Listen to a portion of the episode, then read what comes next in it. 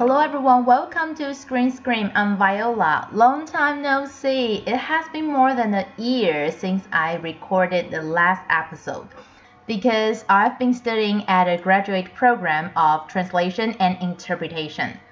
But I figured that maybe I will have some time for some shows now. Therefore, I'm back and hope you will like the show today. So, first of all, newly released The Machinist. An industrial worker who hasn't slept in a year begins to doubt his own sanity. But they will when they find out who I am. The first new movie we're going to talk about today is The Machinist. And actually, it's not a new movie, it's a classic re release. It's a movie from 2004, played by Christian Bale. And this was his significant work because he lost a lot of weight for this movie. As you may know, he's famous for gaining weight or losing weight for his new films. For example, he worked out really hard when he was the Batman, and he lost weight when he played the Big Short. And the most famous one was when he played in Vice. He gained 22 kilograms. And after that, he said he would never gain weight or lose weight for a new film because it's just too unhealthy. Christian Bale is really a good actor, although I personally don't prefer his movie, but I believe most of them are amazing. Okay, back to Machinist. So the protagonist Trevor is a machinist. He hasn't slept for a year. He suffered from this long-term anxiety and insomnia he starts to feel blurry about what's happening around him. So he doesn't know how to distinguish what's happening. On the brink of breakdown, he decides to find the answer and he starts this journey of realization and awakening. However, the more he understands, the truth is driving him crazy. He starts to doubt whatever happens around him, whether it's real or it's just his imagination. He even doubts whether his colleagues are real. So his condition is very serious. The movie was directed by Brad Anderson, and Christian Bale lost 45 kilograms when he played this role.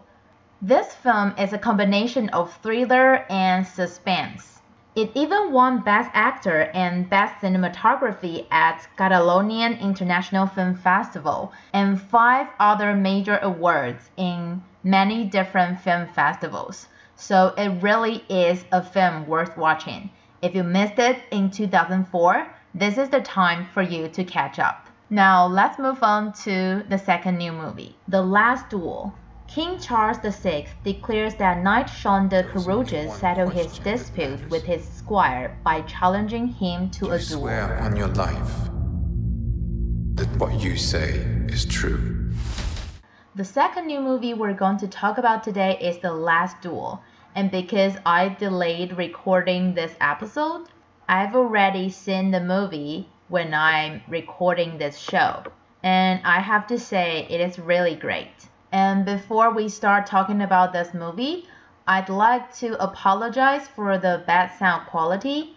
I don't know what happened, but it doesn't allow me to use my headset to record. And my laptop just acts as if it's going to take off. So there's this noise in the background. Please bear me. The plot of The Last Duel is very obvious. It's the last duel, the last legal duel in France in the 14th century. The duel is about a French knight asks Charles VI for a duel defending his wife's honor and reputation.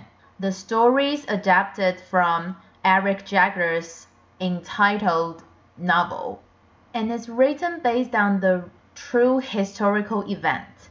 The movie stars the Oscar winning Matt Damon and twice Oscar nominee Adam Driver.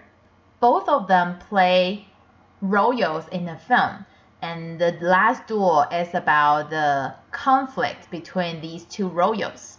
Their conflicts are just too intense that only duel can solve it. The movie is directed by the Oscar winning director Ridley Scott, and as I mentioned, Matt Damon is in it, and as well as Ben Affleck. Actually, I went to the movie for both of them. I don't really like historical movie, but I went just for them. And after watching it, I realized that it's totally different from what I expected. Well, yes, it includes a duel in 14th century, and the duel was awe-inspiring. But according to Matt Damon in many of his interviews, this is a feminine movie. I doubted why, but when I watched it, I realized yes, it is a feminine movie. And the point of Duel is to make a very masculine film so that their target audience would be male. As a result, Ben Affleck and Matt Damon will be able to push this feminine issue to the front of these male viewers. I think that's a very clever idea, and I hope you will all enjoy this movie, The Last Duel. Before we start Top 007, let's review what we had from last week. And it has been a long time since I recorded the last episode. I'm pretty sure you don't know what my top 3 last week were. So here you are. Top 3 Dear Evan Hansen and Dune.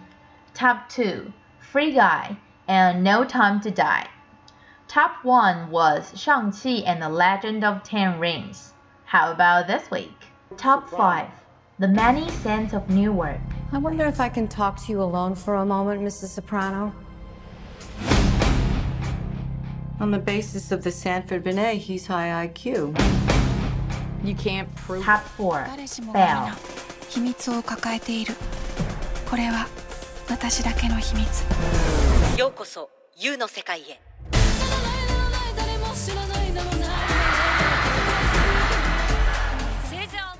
What? There are only two movies from top 7 to top 4 this week? That's so boring.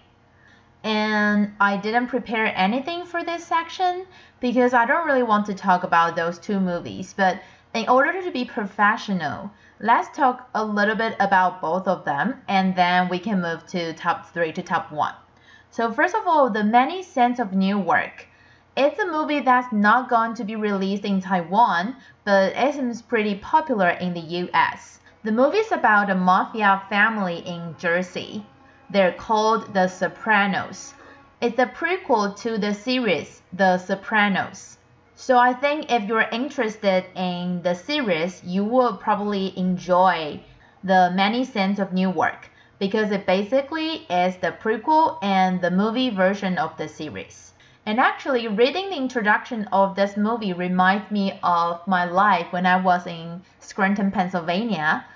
Some friends from the church told me that long time ago, well, maybe not long, long time ago because people still live there, there were some mafia families in Scranton and they did some, I wouldn't say scary, but maybe horrible things it's really hard to imagine that there are actual mafias in our daily lives. I mean, I'm from a city that's famous for gangsters, but the truth is, I've never seen any gangsters, I've never seen gunshots, and I've never been to the infamous gangster karaoke. So I think it's just something that we only see in movies, but if you watch this series or this movie, you would know the real life of this soprano mafia family, and it's pretty interesting.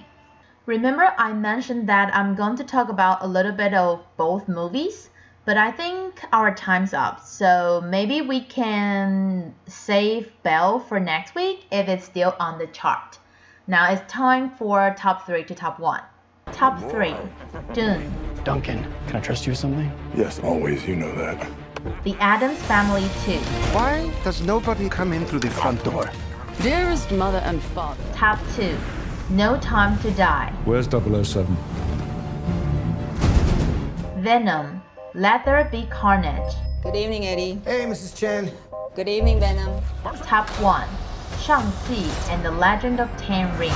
I told my men they would. Alright, this is so crowded. There are 5 movies from top 3 to top 1 this week. And although I'm a Marvel fan, I even have Marvel Splendor, the board game, and I have Marvel Encyclopedia. I'm not going to talk about Shang-Chi and the Legend of Ten Rings today because I believe it's going to stay on the chart for many more weeks. And so whenever I don't have anything to say, I can talk about it. So today I want to talk about No Time to Die. I'm not sure whether you've seen it or not, but this is the last 007 episode for Daniel Craig. It's his fifth 007 film. It's not the best one because the best one was Casino Royale, but it's definitely the most touching one. And if you are a James Bond fan, you will love this movie. It's a totally amazing walkout film for Daniel Craig. Since Craig is going to retire from being James Bond, this movie reveals a whole new era. The action scenes in this episode all pushes the story forward. They not only represent important emotional elements, but also create exciting atmosphere. In order to make all the stunts more realistic, Daniel Craig tried his best to play those action scenes on his own. And because of that, he also has many suggestions for the choreography and design for the stunts moves. But unfortunately, in the beginning of the shooting, Daniel Craig twisted his ankle in Jamaica. Therefore, many action scenes had to be postponed so that Craig can recover and receive physical therapy first. If you are a James Bond fan, you will know that outdoor shooting is a basic element of 007 series. It also reflects the whole movie's tone and the story. It brings the audience to scenic and exotic places. So the crew found a lot of different places for outdoor shootings. There are many different places in this episode.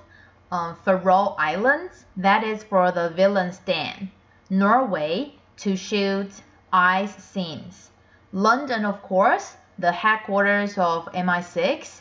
Italy and Jamaica, the place where James Bond spent his retiring life. The most special part is that the crew rented Faroe Islands to shoot a series of shots. Later, they edited it to be the den of the villain, Safin.